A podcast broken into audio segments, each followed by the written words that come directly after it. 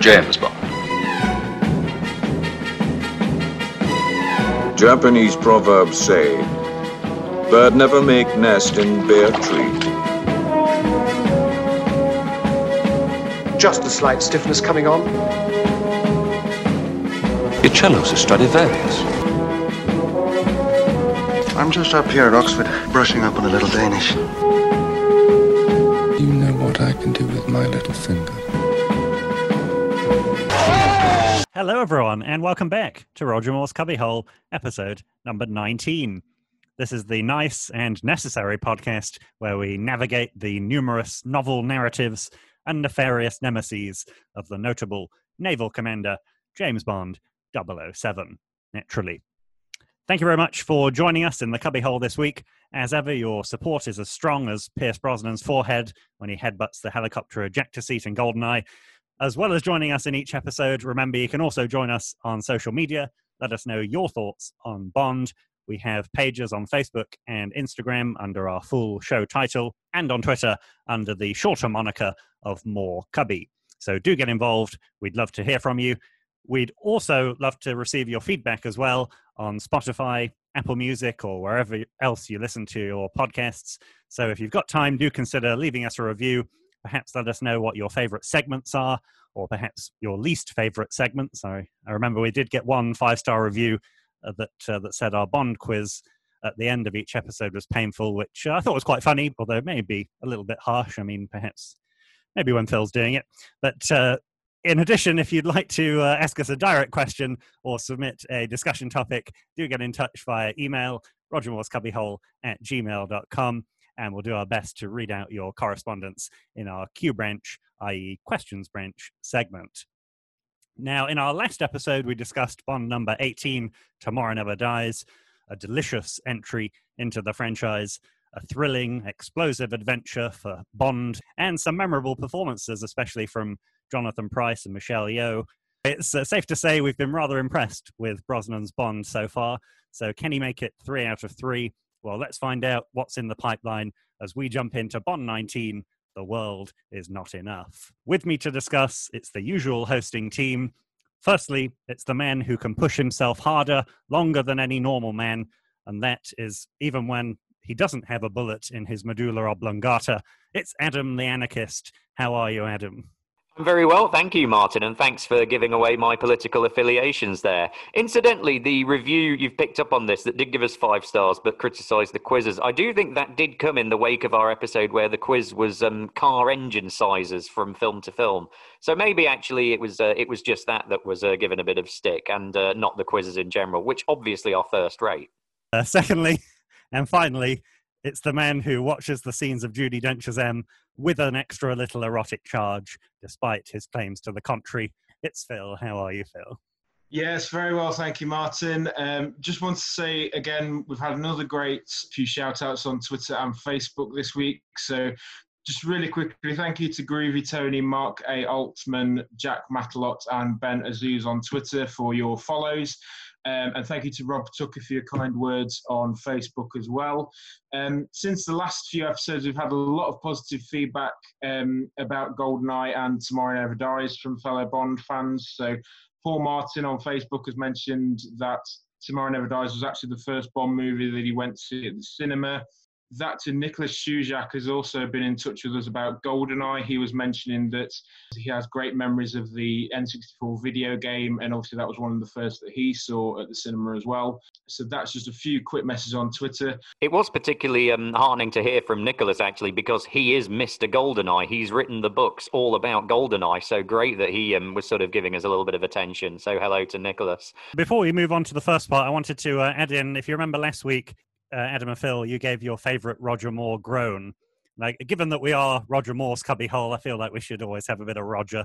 Uh, and I, I, I, forgot to mention my favorite groan was uh, in A View to a Kill when he's on the fire truck dangling from the ladder because it's kind of an extended groan, like a.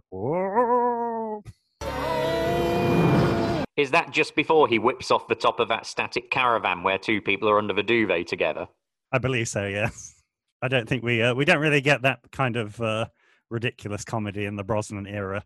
I don't know. We're getting pretty close with some of the puns in this one, so uh, I guess we'll hold that thought. Okay, so we'll head over now to Adam and Alan. They're going to give us their film synopsis of The World Is Not Enough.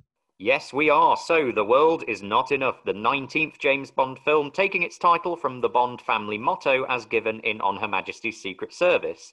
Directed by Michael Apted, this is Pierce Brosnan's third outing in the role, and it's the 17th and final appearance from Desmond Llewellyn in the role of Q.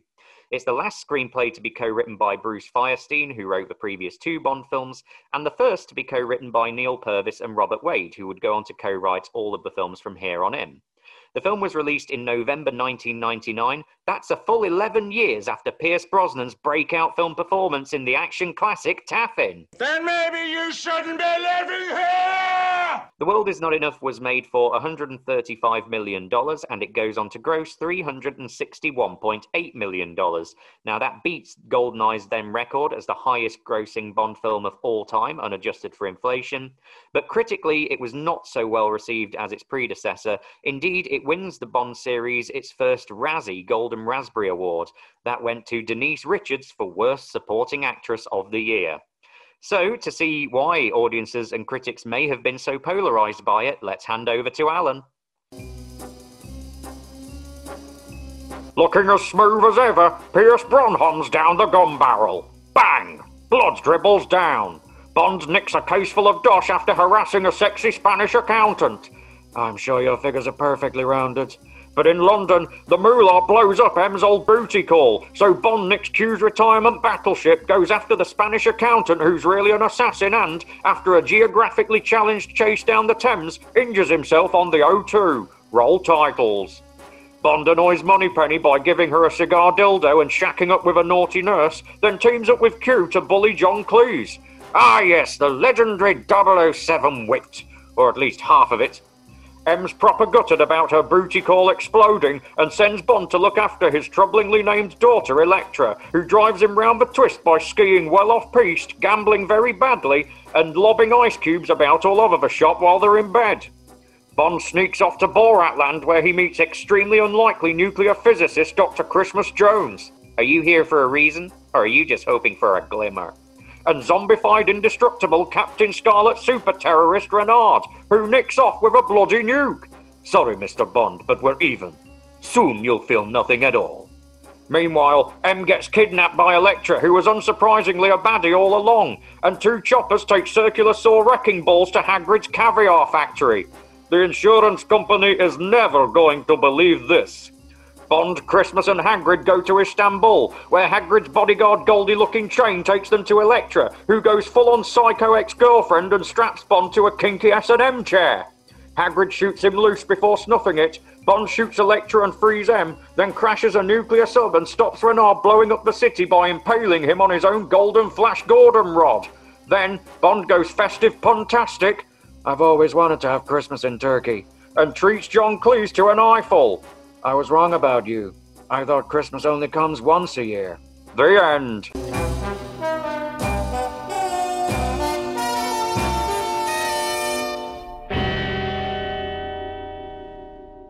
Okay, thanks a lot, Adam and Alan. So the world is not enough. As we mentioned earlier, the uh, kind of critically mixed here. We've got uh, personally, I felt like the cast list was uh, excellent, and we did have some excellent performances. I really particularly enjoyed uh, Sophie Marceau as Electra, uh, but then of course the flip side of that is we do get Denise Richards, who I'm sure we'll talk about later. Um, but uh, what did you reckon, Phil? Did uh, did Bond live up to his family motto? Well, from the outset, Martin, I would like to to say that for me personally, this is not the best outing from the Pierce Brosnan series of films. I, I think the World is Not Enough, it has issues, but overall, it's still quite a good film. I mean, it's we are going to get on to the fact of, you know, Denise Richards is, is quite weak for me as a Bond woman. But I think that there are elements that are redeeming features. I think for me, Judi Dench gives a really great portrayal as M in this one. You know, I think it's great they brought back Robbie Coltrane as well. I personally, I think that Robert Carlyle is a brilliant villain as Renard. I, I think they probably could have done more with him actually. But I can, I, on the other side, I can understand that this is probably one of those divisive films where you know Bond fans aren't really that much of a fan of it because there are problems Yeah, this is the first Bond film I saw in the cinema when I was um, a bit too young to do so. So I've always got a little bit of affection for it. I think looking back, it's solid but unspectacular. Uh, and something of a missed opportunity, I'd say. It's an attempt to do a much more character driven Bond film, actually. I think where it falls down is that the action we do get just isn't quite as frequent as it needs to be, and it's not as imaginative as it is in certainly Tomorrow Never Dies and also Goldeneye. But the character drama side of it just never quite coheres into something really moving and different and radical and impressive. And I'm going to get controversial because I think actually the reason that that doesn't pay off is Pierce Brosnan. I think his performance as Bond, whilst very good, he's still playing it as that more Sean Connery, Roger Moore style, invulnerable hero. But Brosnan never really gets under the skin of Bond in the way that George Lazenby did in On Her Majesty's Secret Service or Timothy Dalton did in his two films. And it needs, I think, more of that kind of performance to make that changing relationship between Bond and Electra King in this film really hit home. No, I can understand where you're coming from, Adam. I, I, I agree in, in a sense that uh, Brosnan is he's, he's, trying to play it more like a Roger Moore style um, you know, action adventure where you're going off to these exotic locations. That said, I, I think that in terms of the film itself, I, I think they did do a few things right with it. I think that you know they were they did quite a good setup with obviously Electra King as the villain in the end, and obviously the fact that Renard is almost her her right hand man in that sense. You know, it's kind of it's who's playing off who in that idea. So I think there are some clever points to it, but yeah, I think it's it's maybe a little bit too mixed up to actually be effective I don't know. I feel like I should defend Brosnan here. I'm I'm on his side here. I'm not sure. I don't know whether I agree with you. I think Brosnan. It's similar to his portrayals in Goldeneye and Tomorrow Never Dies, but that's why that's why I think it's good. I think he's getting comfortable. I don't know. Do you reckon that's why you're not so keen on it? He's maybe too comfortable in the way that he's playing it.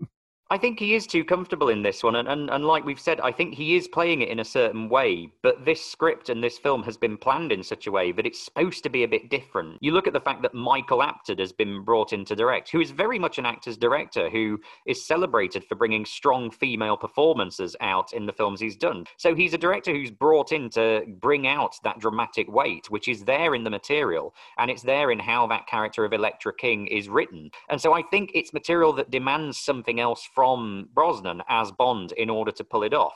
And for me, he just doesn't quite get there. And we get nice little moments of him being emotionally compromised, again, playing on the vulnerability that they build into Brosnan's Bond. The fact that he's obviously physically injured as well from the opening sequence onwards, and he's dealing with that throughout the film plus the fact that he has become too emotionally close to his charge.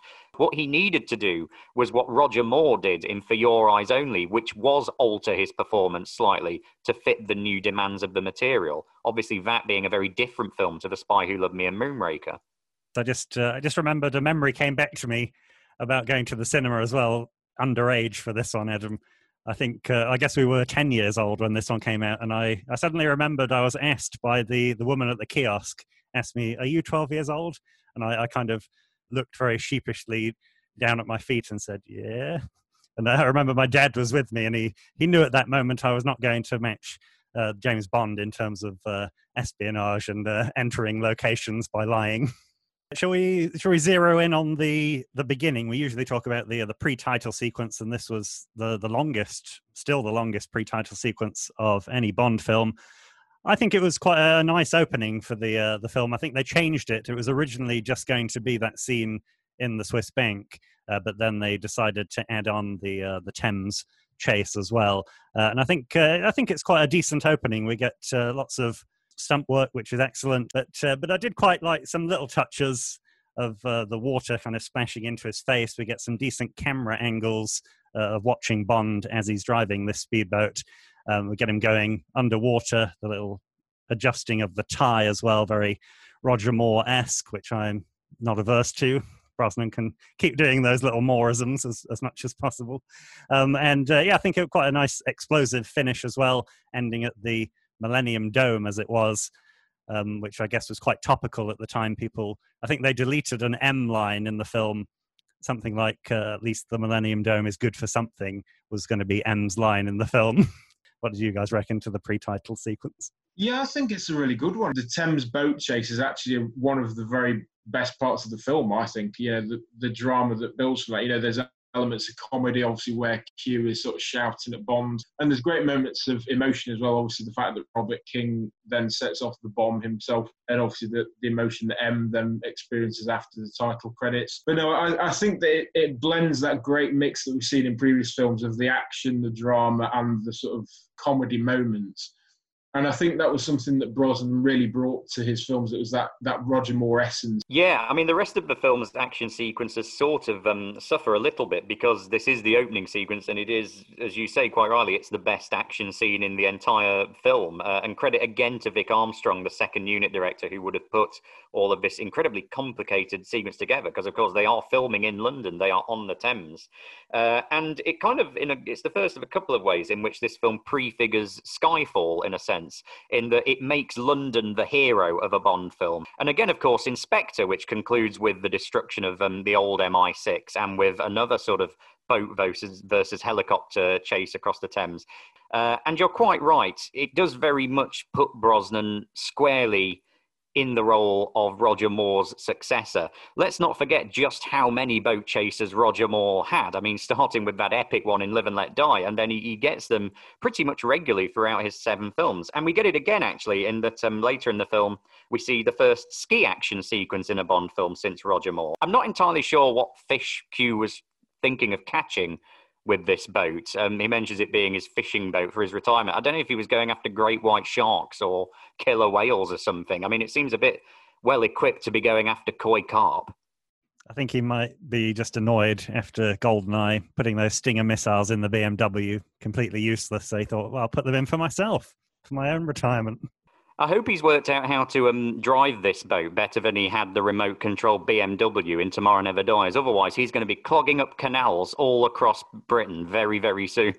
Well, yeah, and talking of Q, this is his final appearance, obviously, in the Bond franchise. What did we think to his final appearance? I think quite an emotional farewell, although, I don't know, kind of going down, sitting on a pool table is a bit of a weird end to his tenure. But uh, what did we think? Yeah, for me, I'm always left with a sense of sadness with this film, particularly because of the fact that um, when they were filming, it had already been announced that Desmond Llewellyn would re- would leave the series at the end of filming, and sadly, he was killed just a few days after finishing his filming um, on set in a car crash. Brosnan and, and Llewellyn, as their roles as, as Bond and Q, they, they do have this probably the best of all the chemistry. You know, we've said before that um, Llewellyn, when he was in the role with kind of Roger Moore, there, there was elements where it was that relationship of almost a father-son relationship was coming out, but it didn't really come to the fore until we saw it with Brosnan, I don't think. And it was these three films, Golden Eye, Tomorrow Never Dies, and The World Is Not Enough, where where we see that kind of that relationship blossom, where it's sort of they're, they're kind of almost two old friends I think that they, they do do it justice with the fact that it again it does feel very final, but obviously we've also got that suggestion of you know this is what the future will be. Obviously we get the comic relief with John Cleese coming in, so for me it's it is a, it's finished with a sense of sadness, but you've always kind of got those memories of Desmond Llewellyn as Q, and for me he's always fondly remembered as Q. Yeah, it is a very fitting uh, farewell scene. This and, and great that they actually did write it into the films, and that um, you know they, they were able to bid a proper farewell to Desmond Llewellyn before he passed away. Uh, and it is a key line that one from Brosnan's Bond. You're not retiring anytime soon, are you? Because for the first time, I think in the series, it hints at just how much Bond loves Q and just how dependent he has become upon Q. The relationships between Bond and Q have really changed through each um, era of Bond. I mean, at first, when it's Connery as Bond, they kind of don't like each other at all. You know, they're, they're a little bit irritated by each other. Bond doesn't like Q because he keeps lecturing him for hours on end, and Q doesn't like Bond because he keeps tossing away all these gadgets that he slaves away on. And you're right, Phil, by the time we get the Brosnan and Desmond Llewellyn, they're very comradely because they're both these old dogs now. And of course, they now share each other's playful humour completely, and Q's bought into the disposability of all his gadgets. He doesn't let John Cleese explain the puffer jacket at all, he just pulls the ribbon to send him uh, spiraling, rolling off down the floor. And so it's a great full circle that we've come to with those two characters. And yeah, Desmond Llewellyn and Brosnan really nail that in this really lovely final scene. You're not retiring anytime soon. Are you? Now pay attention, 007. I've always tried to teach you two things. First, Never let them see you bleed. And the second? Always have an escape plan. I think it's quite good that we get the transition to John Cleese, which obviously, as we know in hindsight, didn't really work. And we've got a much better replacement for Desmond Llewellyn now in the Daniel Craig era. Uh, but I think it's probably because I don't think it would work uh, if we'd gone straight from Desmond Llewellyn to Ben Whishaw. Yeah, I think Cleese was pretty perfect casting for the tone that um, they were taking with the gadgets and the character of Q slash R at this point in time. My only problem with Cleese is, as you say, we only get him for two films. I'd have liked to have seen a bit more of him. Specifically, I think they should have brought him in as a background character in the late 70s Bond films when Cleese was at the peak of his Basil Fawlty mania. You know, it would have been great if in uh, the backgrounds in The Spy Who Loved Me and Moonraker, you just see John Cleese almost as Basil Fawlty tearing around, smashing a Spanish intern over the head with that decapitating silver platter. You know, that would have been great. And also, what was Q's interview process? That the person he decided is going to take over the construction of all gadgets for the British Secret Service is going to be Basil Fawlty.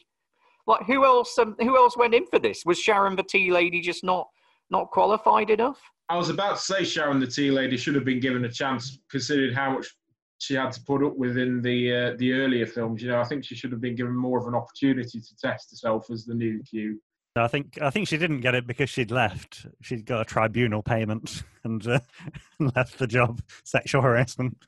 I'm fully on board with your idea, though, Adam. We should uh, retroactively put John Cleese into the background of those films with a, an exploding Waldorf salad or a, or a kipper. Yeah, like in The Kipper and the Corpse, there's just one film where someone's accidentally died in Q Branch because one of the gadgets has gone off at the wrong time, and he's just in the background trying to get rid of his body so that M doesn't see it.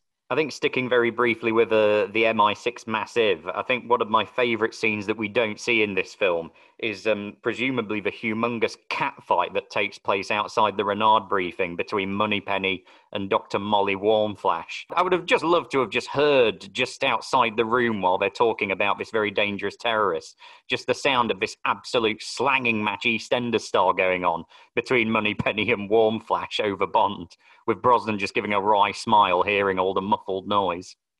Yeah, he needs to keep uh, keep that business to the Shrublands clinic, doesn't he? Don't bring it to the office. It's quite a catfighty film, isn't it, really? I mean, Judi Dench gives Sophie Marceau a right old slap later on as well. Nearly takes her face off.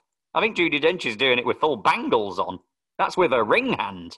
Yeah, this is one of the few films where we get sort of rage M, where she's she's outraged by pretty much everything throughout the film. Yeah, she's angry that her, her best mate's been killed, and she's then angry that you know Bond has suggesting that uh, Electra King is the villain, and then she's actually angry with Electra King for kidnapping her. So this is one of the few films where Judi Dench's M is is quite angry throughout. I think. Yeah, and this is the second way in which this film is actually a really interesting precursor to what we achieve more successfully with Skyfall later down the line. The fact that M is actually in the foreground of the plot. She doesn't just send Bond on the mission. She's actively involved in it, you know, obviously, literally, as we go on and she's kidnapped but emotionally from the start because it's her old friend who has uh, who has been murdered. Um, and like in Skyfall, it's a sense of M being haunted by a past mistake as well, a job that she did before but got wrong, and that the damage and the fallout from that has lingered, and now it's come back to haunt her. Uh, and when she is captured, of course, we get to see a bit of M being quite resourceful when she rigs the um, the locator chip to the clock in the cell. Uh, so that I thought was all really good.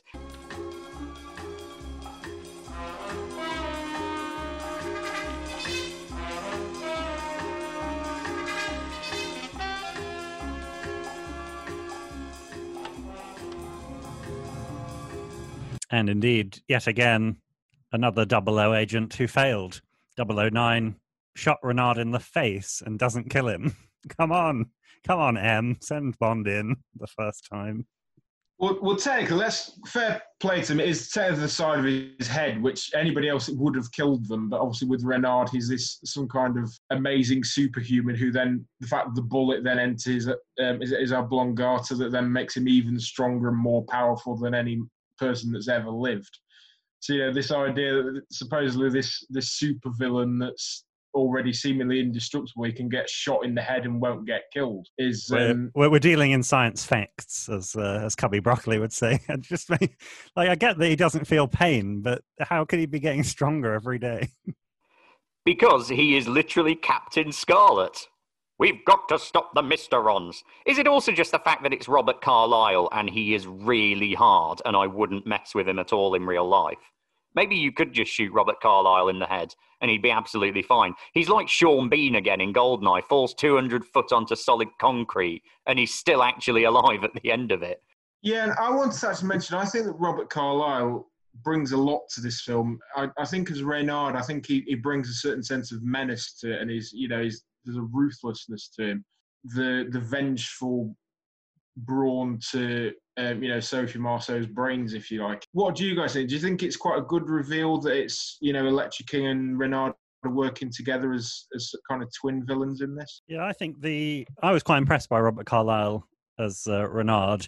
Uh, if anything, I think I'd prefer him to be a villain, perhaps in a different film, uh, because we get Electra as the main villain, uh, whereas Renard is quite an interesting kind of plot point that he, he can't feel any pain, um, and we do get certain Sean Bean vibes, don't we, from him in the uh, kind of next is it the Devil's Breath, that uh, that area that he pretends there's some Hindu pilgrimage, which doesn't exist, but uh, that, quite a menacing scene of him holding the, the scorching rocks and then killing the the fat goon and uh, scorching Davidov's hens. Uh, so yeah, I think I was quite impressed by Robert Carlyle's performance, but I maybe wanted to see a bit more of him. I understand why we didn't. Electra was, is the main villain, but uh, I think they could have done.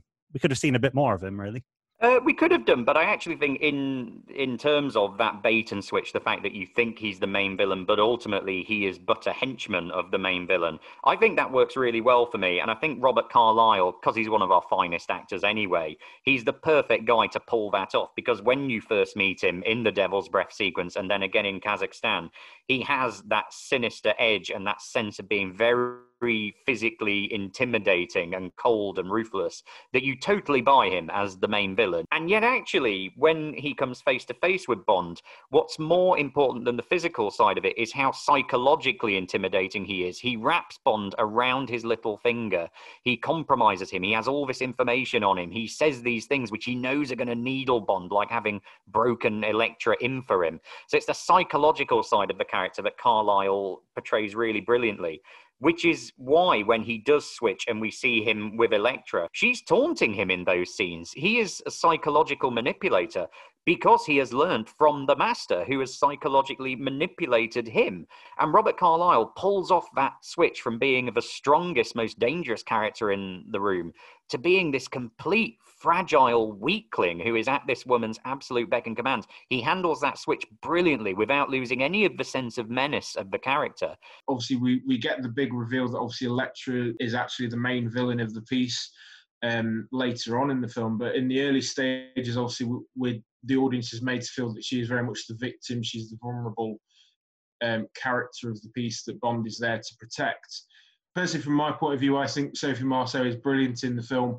I think that her portrayal of Electra King um, is superb in terms of the delivery and um, the gravitas that she brings to the role. But what do you guys think? Yeah, I, I think Marceau is, is great. I think hers is, is, for me, the best performance in the film. Of course, the character on the page is fascinating. The fact that she is in the world of oil barons. And again, just like with the media world in Tomorrow Never Dies and with cyber terror in Goldeneye, uh, we're looking to a new place our megalomaniac Bond villains are coming from. It's not just political anymore. When they were pitching the script, the co writers said that essentially what they wanted was for Bond to think that he had found Tracy but then to discover that he'd actually found Blofeld in Electra. And of course, both of those characters are referenced in this. There's a line when um, Electra and Bond first converse when she asks him point blank, Have you ever lost anyone? And of course, Bond can't answer. And then later on, it turns out that to make her kidnapping look authentic, she has sliced off her earlobes. And of course, from On Her Majesty's Secret Service, the Blofeld family, the de Beauchamps, do not have earlobes. Um, but yeah, I, I think Marceau is, is terrific. She nails both sides of that character. On the one hand, and in the early scenes in the film, that proud and headstrong, but also fragile and quite wayward heiress, um, which gradually develops into a femme fatale who is using sex not just as a physical uh, weapon in the sense that Xenia Onatopp did, particularly in that torture scene at the end of the film, but also, as we've mentioned, in a psychological sense. She seduces Bond. She's the one who tempts him into bed, and, and he's trying to resist her for quite a long time. She's the one who gets under his skin, and of course, has completely sexually enslaved Renard at this point. Uh, and I think Marceau, in, in gradually stripping back the facade of that character to show the secret mania, I think she really does terrifically with that. Yeah, I'd say I'm most impressed by the fact that she's she's the main villain who's managed to pretty much hoodwink everyone in the film. Like you would, you might expect that she would be able to hoodwink Bond using her attractive charms, uh, but it's the fact that she has enslaved the other main villain, Renard, and she also tricks M as well through that family connection. I think Emma's uh, channeling Sir Freddy, isn't she? Too many family, too many personal issues in the workplace. But uh, anyway, to Elektra, uh, excellent by Sophie Marceau. Uh, and I think a couple of little scenes that really enhance her character. The first one, when they're in the avalanche and Bond has to use that uh, inflatable coat and she's kind of hyperventilating inside. Uh, I think that really helps Bond, in his mind at least. She is a victim who is struggling in difficult circumstances, and that helps trick him uh, even further. And then uh, I quite liked at the end when Bond is in the torture chair. It's just a little moment where Elektra kind of gleefully smiles as she's running up the stairs. It's like she wanted Bond to escape the chair so that he would then chase her. Uh, and of course, we do in previous films, villains put Bond into escapable situations, and they're annoyed when he escapes. Uh, but this time, she was she's so sadistic and uh, and villainous that she actually enjoys the chase. So, uh, really excellent character, I thought. Yeah, I love that torture scene as well. It's the first torture scene I think we've seen in Bond films for a long time, possibly not since Moonraker and the centrifuge uh, sequence, I guess. But yet the fact that it is also laced with this um, erotic kind of kinkiness, and Sophie Marceau at this point has unleashed the full mania of the character. She's vamping it up, and it just gets more and more intense throughout the scene. She's almost as Onatopp was with the machine gun at Severnaya. She's almost high off the thrill of murder and death and of being pursued by all of these men who she's got wrapped around her little finger. Yeah, a five million dollar ransom as well, in which translated as three million pounds. You wouldn't. That's a great exchange rate. You wouldn't get that nowadays.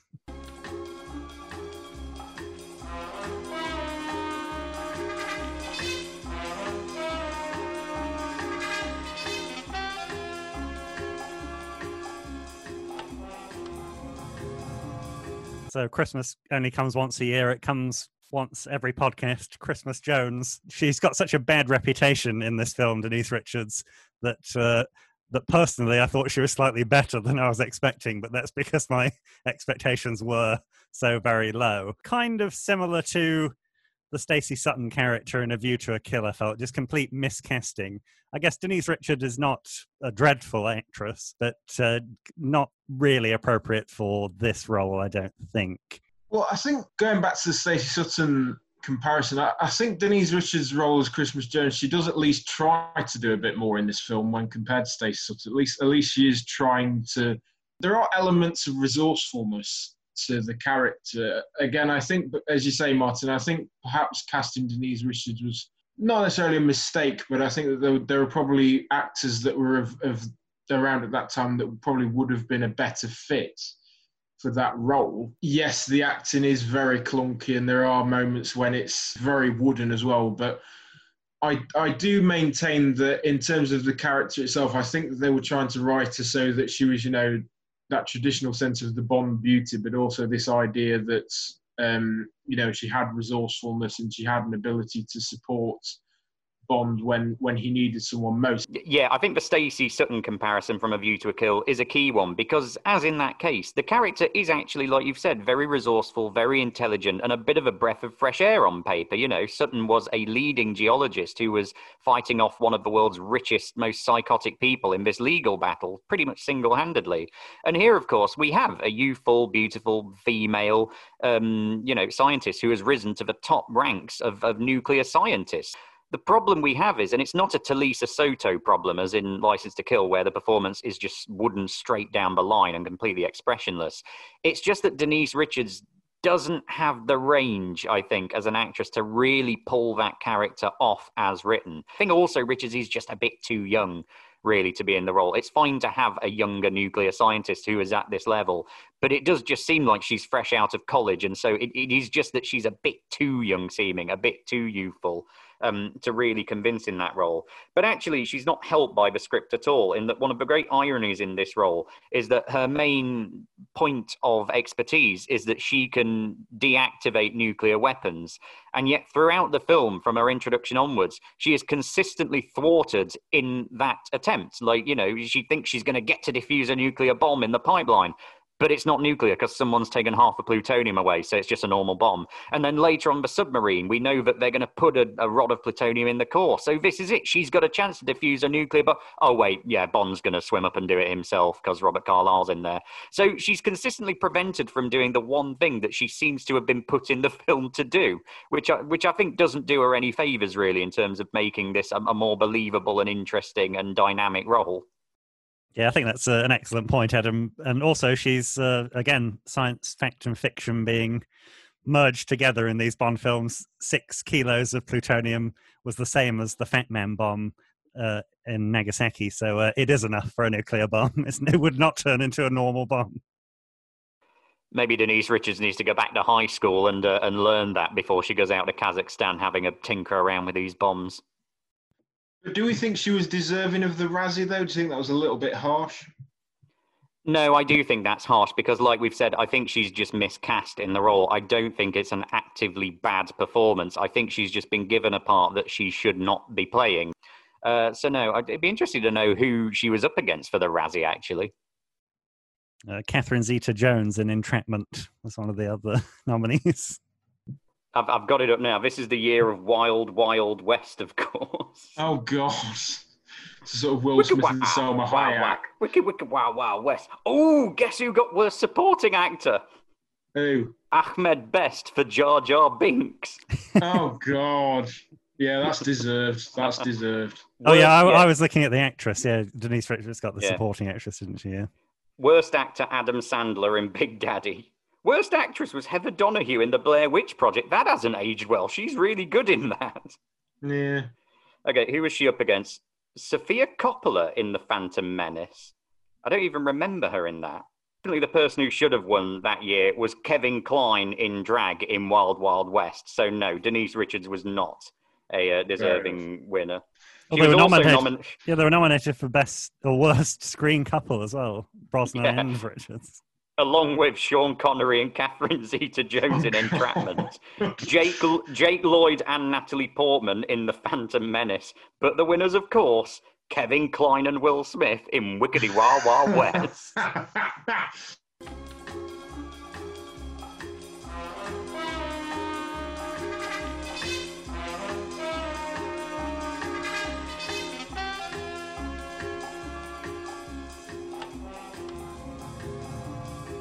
Moving on to Valentin Zukovsky, a great return for Robbie Coltrane. I really do love his character. We get some, and for, for me personally, I much prefer characters like this who do seem to serve a purpose in the plot line rather than having, of course, J.W. Pepper. We, we love him in his own way, but he, he's just comedy for the sake of comedy. Whereas Zukovsky is, uh, he's in the world of espionage. He's technically a bad guy who's helping Bond in these films in Goldeneye and uh, in The World Is Not Enough. So, uh, what did we reckon to his uh, his impact in this film? Yeah, I think it was great they brought him back, particularly because of the fact he seems more multifaceted in this one because he's not just helping Bond. Obviously, there's there's more to his actions than than first meets the eye. But I think that lends to this film. I think that there's you know Robbie Coltrane is brilliant in the role of Zukovsky. He brings a charm to the role, but there's also sort of a you know, a sort of a bit of a cheekiness to him. You know, there's there's great moments where they're at the caviar factory and Bond's BMW gets destroyed by the helicopter, and obviously, you know, Zukovsky gives this nice little grin that you know Bond isn't getting his own way with things. I think it lends to to add a bit more light relief to the film, you know, and I think that Robbie Coltrane does that brilliantly because Robbie Coltrane for me can can do that blend of comedy and you know really serious acting. Yeah, that's all absolutely right. Um, I do like that uh, the character, sort of in another reference back to On Her Majesty's Secret Service, he's kind of transformed a bit more into Marc-Ange Draco. He still has um, a lot of fingers in pies in the criminal underworld, uh, but he has kind of gone legit as well, or certainly more legit than he was in Goldeneye when he was kind of in that grotty, dingy club in St. Petersburg. He's moved up in the world now. And of course, that is reflected in his relationship with Bond. There's a lot more bonhomie between them when they first meet. You know, Zukovsky's actually quite pleased to see him. And of course, remembering back to GoldenEye, he was the main competitor in the criminal underworld with Janus, who Bond killed. So of course, that's why he's moved up in the world. Suddenly, he's clearly moved in, and he's massively reaped the financial benefit of, of what happened in GoldenEye. So of course, he likes Bond. But you're also right, Phil. He he very much takes over as the comedy relief in this film, and as well as that great that great little chuckle and smile he has when the BMW bites it. He has some fantastic one-liners in this film. Later on, when he calls Goldie a gold encrusted buffoon is another one of my favorites. So he has some lovely little moments of comedy throughout uh, throughout their interaction. Oh, and of course, um, his his reaction to Christmas Jones turning up in his in his office. I better call security and congratulate them. Oh, yeah. oh yes. I guess the other key thing to say about Zukovsky, of course, is, is his death at the end of that torture scene. Because despite all the bonhomie, despite the fact that he, he seems to quite like Bond now, there's a great tension to that moment when he just turns the walking stick gun on Bond's chair. Because we still at that moment don't quite know if, with his last breath, he's going to take that final revenge on the man who gave him his limp. We don't know if he's going to shoot him or, or free him. So that's a lovely little freeze on there as well. And it, of course, it comes after he's had that lovely little comedy moment of just machine gunning Goldie in the face. Well, we might consider the true finale of the film, which is the the ending, the Roger Moore ending of the. Can you imagine if Q actually had that gadget of being able to look into very specific detail? I mean, that is an incredibly powerful satellite, isn't it? With the with heat imaging as well. Well, it's just very comforting to know that John Cleese is picking up right where Desmond Llewellyn left off in terms of being able to know exactly where and when and how James Bond is having sex. It, it continues Q's role as the pervert in chief at MI6. And just what I imagine the fire service to an extent would have uh, heat radiation technology that they could obviously see people in buildings. I don't think they could see to that degree of accuracy, you know, if, if somebody was in bed. Well, similar to Bond's glasses, of course, we haven't mentioned those. The the see being able to see through clothing, but but not underwear, not underwear.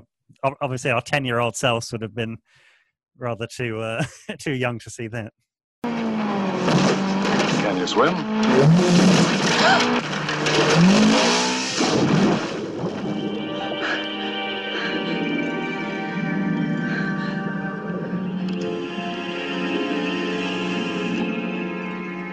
Okay, so that brings us nicely to the gadgets and also the cars. So it's over to Phil. What did we have for this week? Yes, thanks very much, Martin. So, quite a few bits to get through this week. Um, obviously, this is kind of BMW's swan song in the series. This would be their last of three films with Pierce Brosnan. We've already mentioned in previous episodes they kind of started with the rather lukewarm Z3 in GoldenEye, moved on to the rather staid and reserved um, 750IL Executive Saloon in Tomorrow Never Dies but for this film, they wanted to go out with a bang, so they obviously featured the Z8 um, two-seater Roadster. Um, this was a hugely important car for BMW at this period of time. This was going to compete with Ferrari, Porsche, Aston Martin. It was kind of seen as their flagship um, sports car for the 90s. So they were really riding a lot on this one um, in the film itself. Interestingly enough, the cars that were actually used in the film weren't BMW Z8s at all. The reason for this was that um, the Roadster didn't actually launch until several months after production had finished. So the cars that you see in the film are actually kit car mock-ups that use Corvette engines. So these were never actually V8 uh, Z8s at all. Um, and the car that gets destroyed in the um, rather grisly scene at Zukovsky's um, caviar plant was actually just a mock-up model. The other vehicles that are really important in this film, we've kind of touched upon it a little bit already, but the Q-boat used at the very start of the film. Now, this was actually the brainchild of designer, production designer Peter Lamont. So it was never intended for production. It was merely the um, sort of creation of the Bond production team. Now, the, chase itself, as we've already mentioned, Vic Armstrong was instrumental in um, as second unit director in filming those sequences. As we've already said, a few of these boats are actually written off, so there are still nine in existence, but six of them were destroyed in filming. Incidentally, this, as we've already mentioned, this was the longest um, title sequence for a Bond film at 14 minutes, and it took just over uh, three weeks of filming on the River Thames. So it's quite a long period of filming for the Bond films. In the actual sequence, it was chasing a Sunseeker Super Hawk 34 yacht. So this is the first promotion that we see for Sunseeker. They will, of course, return in later films in Casino Royale and more of the Daniel Craig films. A little fun fact as well the Super Hawk yacht is also seen in the UK version of the game show The Apprentice. Um, this is actually used as a reward for one of the winning teams um, in, I believe, the advertising task a few series ago, where they get to go on the Sunseeker yacht and have a day on the Thames. So if you if you are a fan of The Apprentice, you may remember that. Um, just to go through a few of the other gadgets as well. So the other notable one is the Parahawk. This was used in the ski chase sequence. Um, again, not designed for any military or public consumption. It was basically designed by engineer and stunt pilot Trevor Engler. Um, and it was basically a fictional hybrid of a skidoo and a paraglider, which would have in the film was used by the Russian military. So this is powered by a 50 brake horsepower propeller at the rear of the um, the vehicle, and the top speed by air was 26 miles an hour, and on land it was 70 miles an hour. So that's just a very, very quick potted history of some of the cars and gadgets that were used in the film. And obviously, this is kind of the end of an era for BMW as it's their swan song in the franchise. Phil, do you think BMW would have been entirely satisfied with their three film deal with the Bond producers? Because pretty much it's only the BMW in Tomorrow Never Dies, which is really shown off in any major sense. Yeah, it's, it's difficult for BMW because you have to remember they they are a kind of a premium brand, so they would have wanted their their cars to be front and center, which they are. But it, it possibly was the fact that BMW were probably quite keen to market the car, but they were just happy to have the presence there. They didn't really necessarily matter that it wasn't used overly much. I do agree that the Z3 and the Z8 are largely not forgotten, but they, they don't really get much screen presence in terms of action sequences. They're just there to, to move Bond around almost. I think they, they probably got from based on the sales from the cars, they probably were happy with with the promotion of um, of the three cars that they used. Well, yeah, it does get sawn in half and doesn't explode, so uh, it's much improved from uh, the early Bond films. I, did, I quite like your little reference to The Apprentice as well, Phil. That was a nice link apparently there was another TV link. The guy who gets splashed by the speedboat, the Clampers. Apparently, he was a real Clamper who'd been in a kind of a documentary on the BBC, um, and uh, he'd been told by the producers that he'd just get a little bit wet, and he's absolutely soaked. So that it's a real reaction from those Clampers as Bond speeds past, which was also quite good. Yeah, I did. I forgot all about that actually. Uh, I think it's. I think there was a TV series at the time called The Clampers or something along those lines. So they they were invited to, to um, take part in the filming. Um, so it's quite interesting that they they took that approach. But it is quite a little funny little moment where they get sort of drenched by the speedboat. Okay, very good. So we'll move over to Adam now. Beyond the book, what have we got beyond the written word, Adam?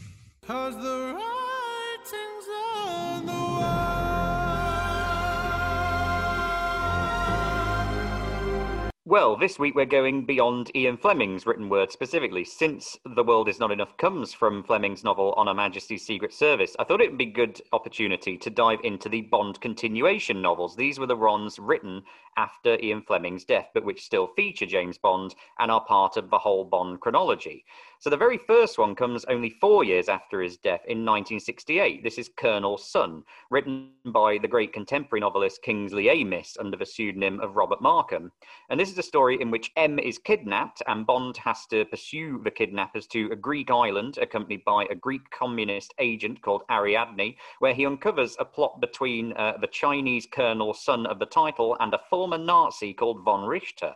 And this is interesting in that uh, it inspires the films in numerous ways. Of course, uh, M is captured in The World Is Not Enough, as in this novel. Uh, the villain of Die Another Day will be a Colonel Moon as opposed to a Colonel Sun. And indeed, a lot of the dialogue uh, from a torture scene late in this novel is pretty much lifted wholesale for the torture scene at Blofeld's hands in the later film Spectre. The next continuation novel is a strange one. It's written by John Pearson in 1973 and it's called James Bond, the authorized biography of 007, which posits that Bond was in fact a real person and that MI6 commissioned Fleming to write up his real life adventures. And so this is a book which um, is framed as an interview with a now retired James Bond living with Honey Rider, reflecting on uh, his own experiences as they really played out and indeed giving his reaction to the early Sean Connery films. Uh, the next two uh, continuation novels were both written by Christopher Woods. They were tie ins to his screenplays for The Spy Who Loved Me and Moonraker. The Spy Who Loved Me, a little bit different in book form. Uh, the Russians are Smersh, as they were in Ian Fleming's original, as opposed to the KGB. And uh, in Moonraker, there is sadly no Dolly, no girlfriend for Jaws, and indeed no gondola, in the sense that there is not a gondola that transforms into a hovercraft. Then between 1981 and 1996, John Gardner takes over to write 14 original James Bond novels plus tie-ins of License to Kill and GoldenEye.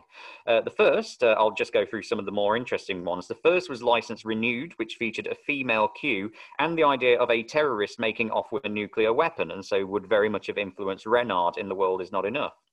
The next novel for special services featured the daughter of Felix Leiter, one Cedar Leiter, teaming up with Bond to defeat the daughter of Ernst Stavro Blofeld. In the later novel Roll of Honor, Bond actually ends up joining Spectre, where he comes across a character called Jay Holy, described as a battle reenactment enthusiast, and so possibly influenced Brad Whitaker in The Living Daylights. In the slightly more comic novel Win, Lose or Die, just as in For Your Eyes Only, we see Bond getting chummy with one Margaret Thatcher and indeed President George H.W. Bush at the same time. After Gardner, Raymond Benson takes over to write six novels and three short stories and three novelizations of Tomorrow Never Dies, which features much more of Wai Lin and the backstory of Elliot Carver. The World is Not Enough, in which uh, Elektra King actually sings like a bird before uh, she dies, having been shot by Bond, and Die Another Day, in which he tries to add a bit of scientific explanation for some of the more outrageous gadgets, probably quite uselessly. Uh, the short stories by Benson are particularly interesting. His first blast from the past sees James Bond's son, James Suzuki, uh, had with Kissy Suzuki in the novel You Only Live Twice, murdered by Irma Bunt, former girlfriend of Blofeld, setting off another revenge mission. There's also a Midsummer Night's Doom in which Bond meets Hugh Hefner and attends a party at the Playboy Mansion. Uh, Benson's era ends uh, in 2002 with The Man with the Red Tattoo, which sees Tiger Tanaka of You Only Live Twice return for another go round with Bond. Uh, the next uh, novelization was Devil May Care, Sebastian Faulks' um, centenary of Fleming's birth novelization, which is written as Ian Fleming and set in the 1960s, as were the other novels Solo, written by William Boyd and placing Bond in a fictionalized version of the Nigerian Civil War. And then Anthony Horowitz writes two uh, Trigger Mortis, which is set just after Goldfinger and returns Pussy Galore to the action.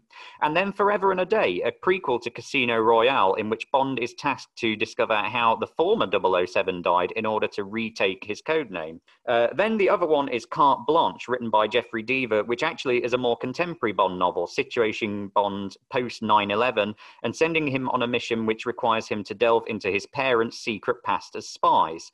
Of course, the other two series to quickly mention are Charlie Higson's Young Bond series, featuring uh, Bond growing up in the 1930s. That began with Silverfin in 2005. And The Moneypenny Diaries, three books uh, written from the perspective of M's erstwhile secretary, Miss Moneypenny, written by Samantha Weinberg. Okay, thanks a lot, Adam. Yeah, quite a creative one where they're imagining Bond was a real person and he's looking back at his real life and looking back at the Connery films. Quite creative. I'm not sure how, maybe I'll have to check that one out sounds creative, although quite difficult to pull off. Hugh Hefner as well. I guess we've got the Playboy link in the previous films, haven't we? You just killed James Bond. Is that who it was? Okay, so we'll head over now to Now I Know You. Now I know you. Oh, no. You're that secret agent. That English secret agent from England. This is the segment where I take a look at some of the callbacks that we have in this film to the previous Bond films. So lots of little ones to run through. I'll go through some of my uh, favorite ones, and we'll see if Adam and Phil have any others as well. So uh, we can start with, of course, the the title, as we've mentioned, "The World Is Not Enough," the family motto of Bond that we first see in On Her Majesty's Secret Service. Uh, we've uh, some people have also pointed out the similarity between this storyline and Goldfinger, where both uh, both films we get a nuclear bomb that's central to the storyline, and it's going to be used by the villain to drive up the price of a certain resource and make the villain rich. In terms of the speedboat, we get in the pre-title sequence. It can go underwater, uh, a la Wet Nellie in The Spy Who Loved Me, and it can go on road, a la the Bondola in Moonraker. Of course, it's the first time we're in Istanbul since From Russia with Love. Uh, also, Zukovsky in his operations room, apparently he has posters of some previous Bond girls in that room, but I didn't spot that when I was watching. But uh, I have to go back and see if I can uh, can see them. Uh, we get uh, Goldie, of course, we've mentioned is the not so adequate replacement for Jaws, the metal teeth villain. We get a portrait of Bernard Lee in the headquarters in Scotland in the background behind Judi Dench's M. We also get a joke from Moneypenny about an engagement ring, perhaps more time has passed now, so it's an acceptable joke to be made, not like the one in Diamonds Are Forever. We get some snowmobiles, of course, that uh, are on the the slopes of the mountain, and uh, it uses a parachute, the same as Bond uses the parachute in The Spy Who Loved Me to uh, escape death. But of course, Bond still gets the final; he gets the last laugh and takes out the uh, the parachute as well with his uh, with his skis. And yeah, a couple of uh, other smaller ones. Bond and Electra, of course, when they're covered by the avalanche, that's similar to the uh, scene in On Her Majesty's. Uh, although Bond doesn't need an inflatable coat in that one, he can somehow. There's just a small covering of snow in uh, on Her Majesty's, and he can get out of uh, it very easily. And uh, I thought the the tunnel sequence, we get that quite suspenseful uh, action sequence where Bond is grabbing the chains and escaping the bomb in the uh, the tunnel network. Uh, and I thought that was kind of similar to uh, the Spy Who Loved Me, where he's on that pulley system uh, and it gets jammed, and he has to kind of pull it a bit harder and get away from the uh, the bomb. I think apparently Brosnan got injured in that one as well. I think he injured his arm because he did part of that stunt uh, himself. And of course, in the film, we see him on fire as he's going through the door as it's closing. So uh, yeah, a couple of uh, just some lots of little small ones I thought in this film. Uh, but I don't know if uh, Adam and Phil, have you got uh, any other ones that you spotted? Uh, no, I was very ready to pounce on the portrait of Bernard Lee had you missed it. Um, it's interesting that that's in sort of a very rugged rural part of Scotland. Um, it'd be interesting to know how far away from the Skyfall estate that is, and whether actually Bond and the original M have kind of been neighbours uh, throughout their entire time. And so that's why MI6 knew about Bond and his abilities very early on. They'd been watching him from very close up. Maybe that's why um, Bond and the original M, Bernard Lee, have all these sort of suggested, hinted adventures, which we never really go into, like um, the two of them in some kind of bathhouse, isn't it, in From Russia with Love, when uh, M very quickly turns the tape off. That's because uh, M was very much a father figure to the to Bond before he even joined uh, the same department. Okay, so now we'll head over to Q branch. So a special Q branch this week. Over to you, Phil. Answer my questions quietly but clearly. Yes, so this week, um, just prior to recording on Thursday, the 10th of September, there was the sad news that um, Dame Diana Rigg uh, passed away at the age of 82. Um, there was a huge outpouring on social media, not just from Bond fans, but from uh, sort of film fans and um, sort of media uh, fans alike. Um, so we felt this week that it was only right to do um, Q Branch as a tribute, really, to Dame Diana Rigg in terms of uh, her career as an actor. Um, so we did put a little shout out to Facebook and Twitter just for your um, feedback. I'll also ask Adam and Martin their kind of um, thoughts on Diana Rigg as an actor, and obviously um, your memories of her in On Her Majesty's Secret Service, her kind of role within the the Bond franchise itself. Just to quickly go through um, some of the comments that we had on uh, Facebook.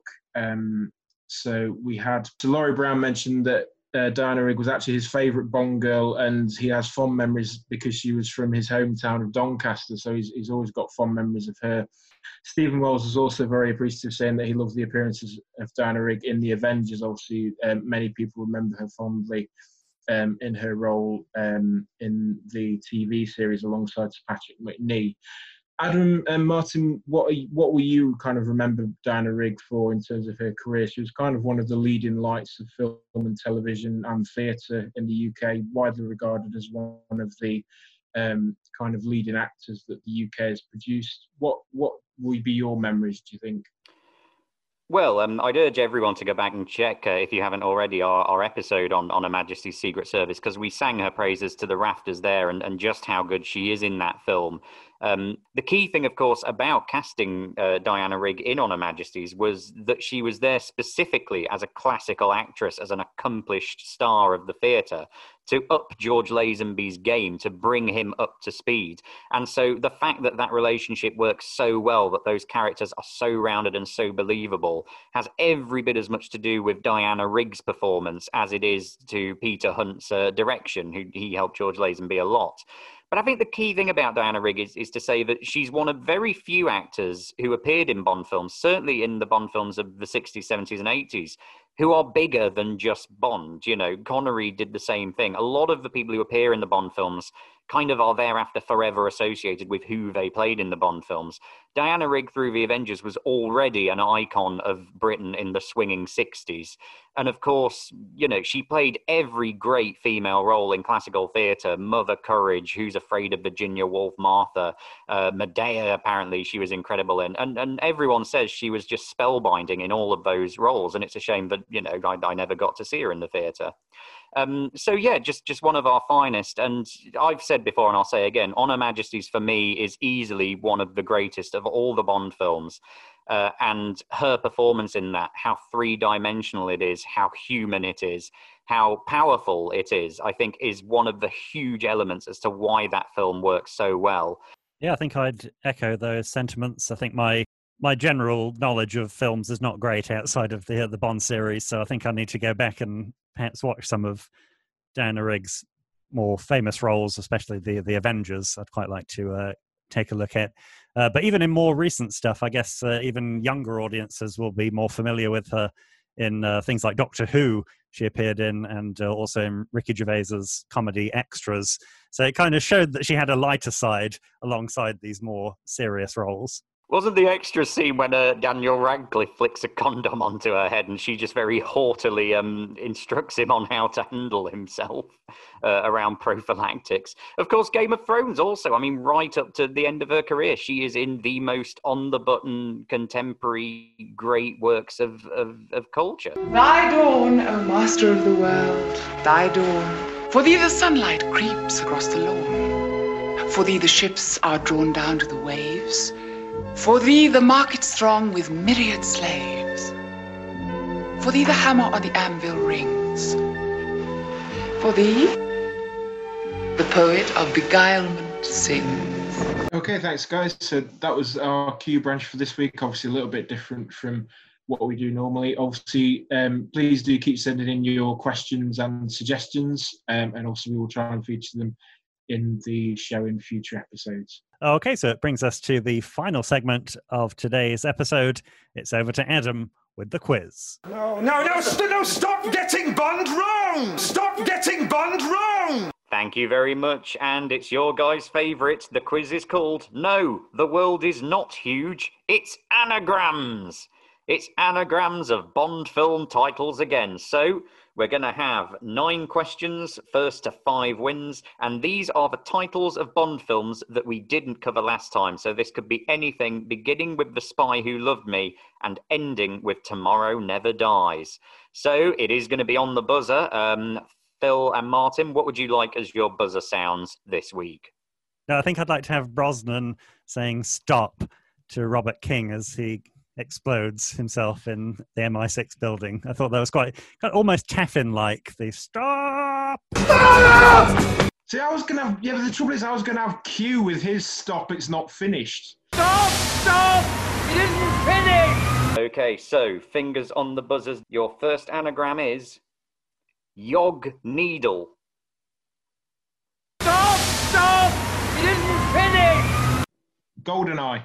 Is correct. First point goes to Phil. Yog Needle is Goldeneye. Your second anagram, no more arc. Stop! Stop! You didn't finish! Moonraker.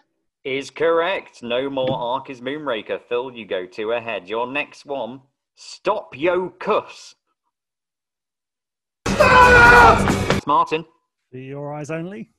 Afraid not. I can hand it over. Stop Yo Cuss. Octopussy. Is correct. Three nothing to Phil. Martin, you're gonna have to do a bit of a catch-up job here. Your next one is No We Motor Drivers. Stop! Stop! You didn't finish! I'll say Tomorrow Never Dies. Is correct. That brings you to four. It could be a whitewash here. Here's your next one. Did you Let's say you if were can bad at anagrams, Phil? it's like you've got all the answers in front of you. I could say I'm just very, very lucky today.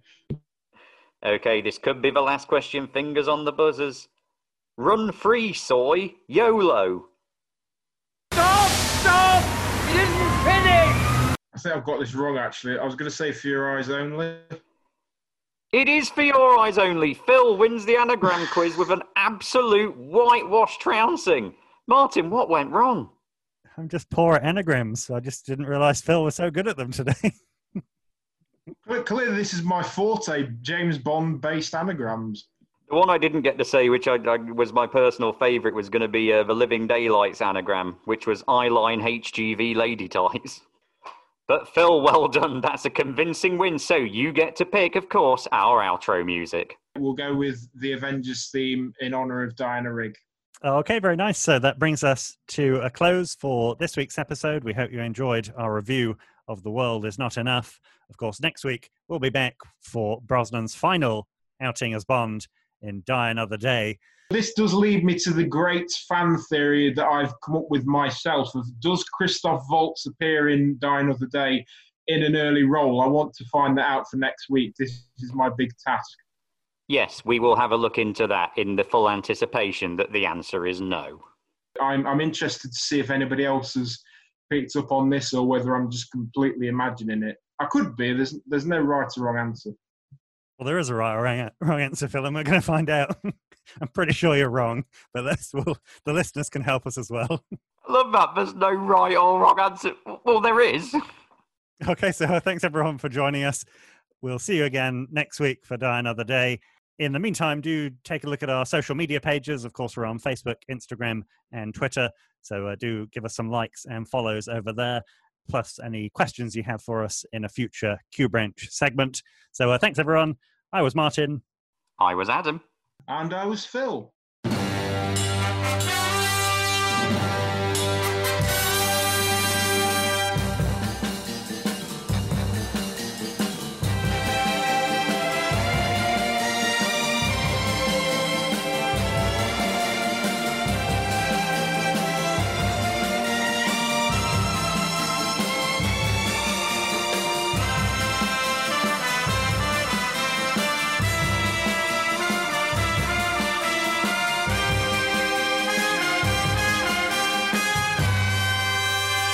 I mean, Wild Wild West might be one of the worst films ever made, I think. Oh, have you never seen Kevin and Perry go large? Yes, I have seen Kevin and Perry go large, but I would wager. All I want to do is do it. Pickle, pickle. All I want to do is do it. Oh, we know what's playing this podcast out now, then, don't we?